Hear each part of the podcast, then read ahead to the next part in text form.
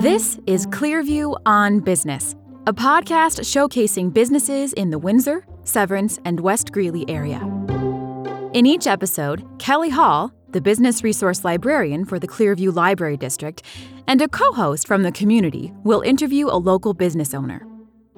Let's get started.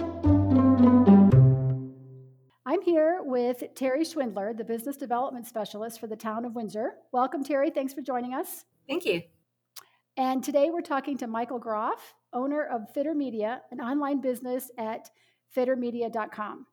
Thanks for talking to us today, Michael. Can you tell us a little bit about your company, what you offer there, how long you've been in business? Yeah, thanks for having me. So, like you said, the business is Fitter Media. Um, I started the business around, I don't know, nine to 12 months ago. We're coming up on a year. And we basically just offer web design and development services to new companies and also local SEO services um, so that these businesses can start ranking for their services locally. That's great. So, what made you decide to build your own business? This story goes way back. Um, as I was in high school, I was like pretty much most kids do, trying to figure out like, should I go to college? Should I start something on my own? What should I do? And I was about I was in my senior year of high school, and as I was graduating, I was like 100% sure. All right, I'm going to college to get a bachelor's in computer science. And then I don't know, something didn't feel right about it.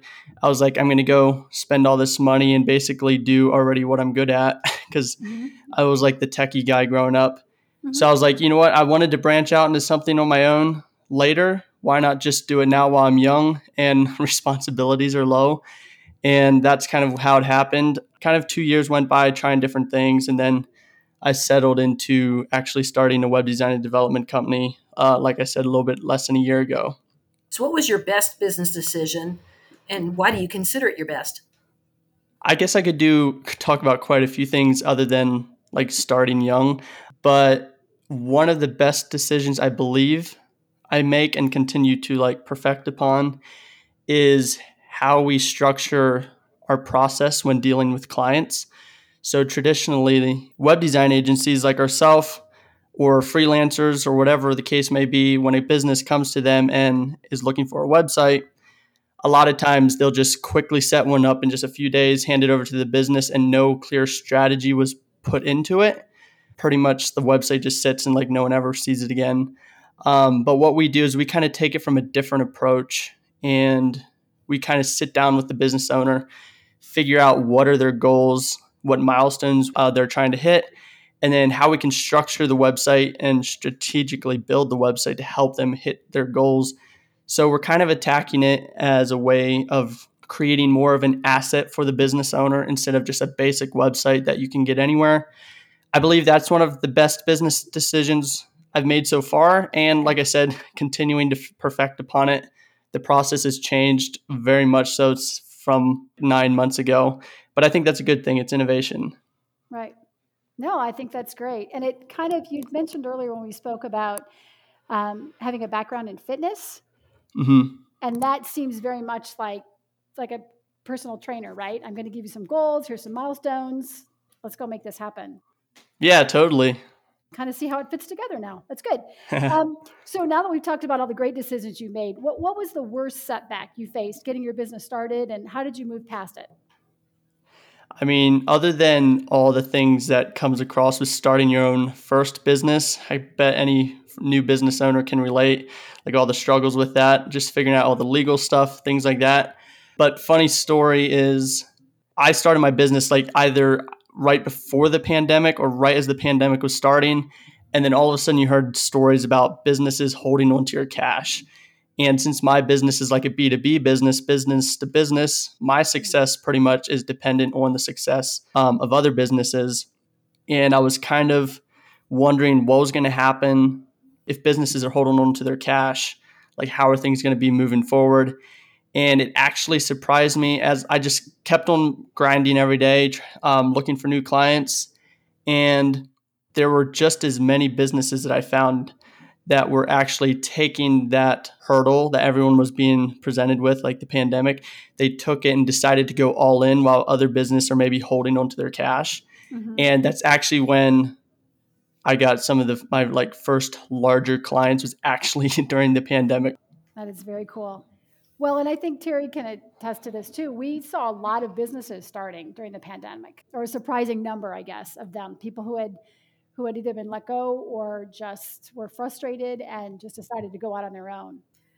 Yeah. So, um, for those who have been in business for a while, um, what are some tips you would give um, to these local businesses that want to get more customers from their website? Yeah. So, I would say the first thing you want to do is first make sure people are seeing it. So, like if no one's seen your website, um, it's not going to really do much for you. And there's kind of a common myth that some business owners might believe that if you just put up a website, like people will see it but you have to actively try to get visitors to the site. And there's a few ways you can tackle that.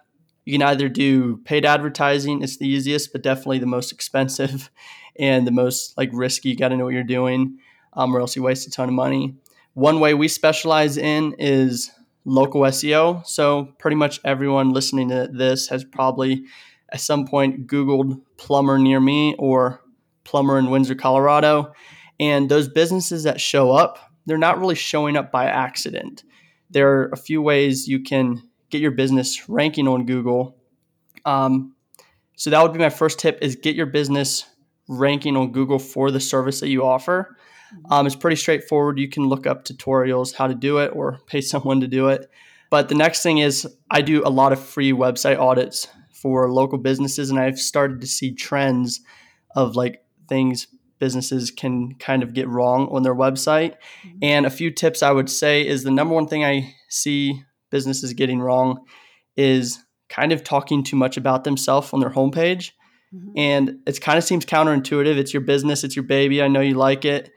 But when someone comes to a site, they're looking for a product or service they want to buy, and they're making their decision based on that. And then the other decisions come later, like if they want to work with a business who's maybe been around um, for a little longer, something like that. But people, when they browse the web, they're in and out fast when they come on a website. So they immediately need to see what service you offer. And if you're a local business trying to get local customers, where are you located? Like, where do you do you serve Windsor? Do you serve Timnath? Because that could play a big role in um, if they choose to work with you or not. Um, another tip I always give small business owners is make sure you follow up on the top of your website. So where you say like what you offer and who you offer it to, usually that's in the form of like a big heading or something like that. Mm-hmm. Underneath that, it's very important to have a call to action. It's so simple, but I see so many businesses kind of forget about it. And a call to action is just it can be a button or something like that, maybe a form, and it says like book a free call or get a free consultation call or like whatever you want to do, make it kind of enticing. If you're basically telling the person this is what we do, now, if you're interested, this is how you can buy it. It's pretty straightforward, pretty simple. Those are the biggest tips I can give to a business owner without diving too deep into all the nitty gritty stuff. Um, but those are the biggest tips I would give. That's great. So, doing business locally, what other businesses do you run across that you would recommend to our residents, and what makes them stand out to you? Two immediately come to mind. They're not necessarily in my industry, um, but they're two of my favorite in Windsor. The one is definitely my gym I go to, Official Fitness. Um, the second that I would recommend is Coffee 29 in Windsor. It's right at the like Wells Fargo ATM. Mm-hmm. I know the guy who runs that. He's a buddy of mine, and he bought it like a year, a year and a half ago. He also got started like right as the pandemic would, was hitting, and he like turned it around so much. Like I think he said they got a hundred percent increase in sales in like their first year Oh my goodness. Wow. Yeah. Yeah. That's great. So, would you have is any other advice that you would give to someone who's starting their own business? Any thoughts come to mind? I would say maybe don't overthink it. It's not as hard as it seems. Just find whatever you're good at or like whatever service you offer. Make sure it is like a good service or a good product. One thing I've learned over these nine months to almost a year of being in business is customer service is like the pinnacle of your business. If you don't have that right, like nothing else is going to make your business work. Kind of bend over backward for your clients because they are the lifeblood of your business. That's great advice. Thanks for taking the time to talk to us, Michael, and thanks for co hosting with me, Terry. We are so happy y'all are part of the community. Thank you so much for you guys having me on. You guys are great to talk with. And thanks to everyone for joining us for this episode of Clearview on Business. If you want to learn more about Fitter Media, visit their website at fittermedia.com and book a quick call with Michael there. Thanks again for listening.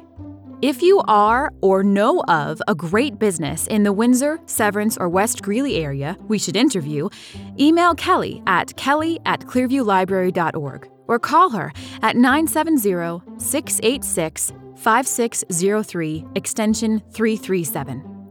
Please subscribe to this podcast to hear more about other great businesses. And remember to shop locally when you can.